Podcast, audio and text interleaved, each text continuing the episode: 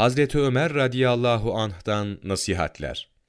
Bir kötülük yapmak suretiyle senin hakkında Allah Celle Celaluhu'na isyan eden bir kişiyi bir iyilik yapmak suretiyle kendisi hakkında Allahu Teala'ya itaat etmekten daha büyük bir şekilde cezalandıramazsın.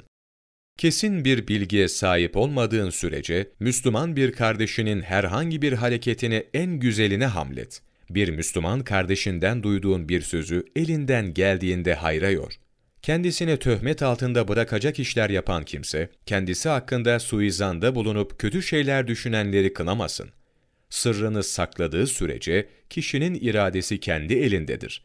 Doğru sözlü ve yaşayışlı arkadaşlarından ayrılma ve her zaman için onların gölgesinde yaşa. Çünkü onlar senin için bollukta süz, darlıktaysa azıktırlar. Sonunda ölüm olduğunu bilsen de doğruluktan ayrılma. Seni ilgilendirmeyen şeylere karışma. Olmayacak işler peşinde koşma.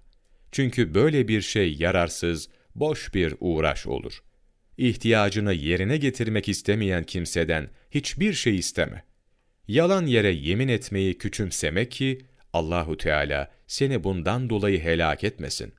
Sakın facirlerle, kötülerle arkadaşlık yapma ki sonra kötülüklerini öğrenirsin. Düşmanlarından uzak durduğun gibi Allah Celle Celaluhu'ndan korkmayan dostlarından da sakın. Çünkü Allahu Teala'dan korkmayan kimse asla güvenilir birisi değildir. Kabirlerin yanından geçerken kork. Taat gösterirken kendini hiç mesabesine indir. Günah işlerken akıbetini düşün. Bir iş yaparken içlerinden Allah Celle Celaluhu'ndan korkanlarla istişare et. Çünkü Allahu Teala Allah Celle Celaluhu'ndan kulları içinde ancak alimler korkar buyurmaktadır. Fatır suresi 28. ayet.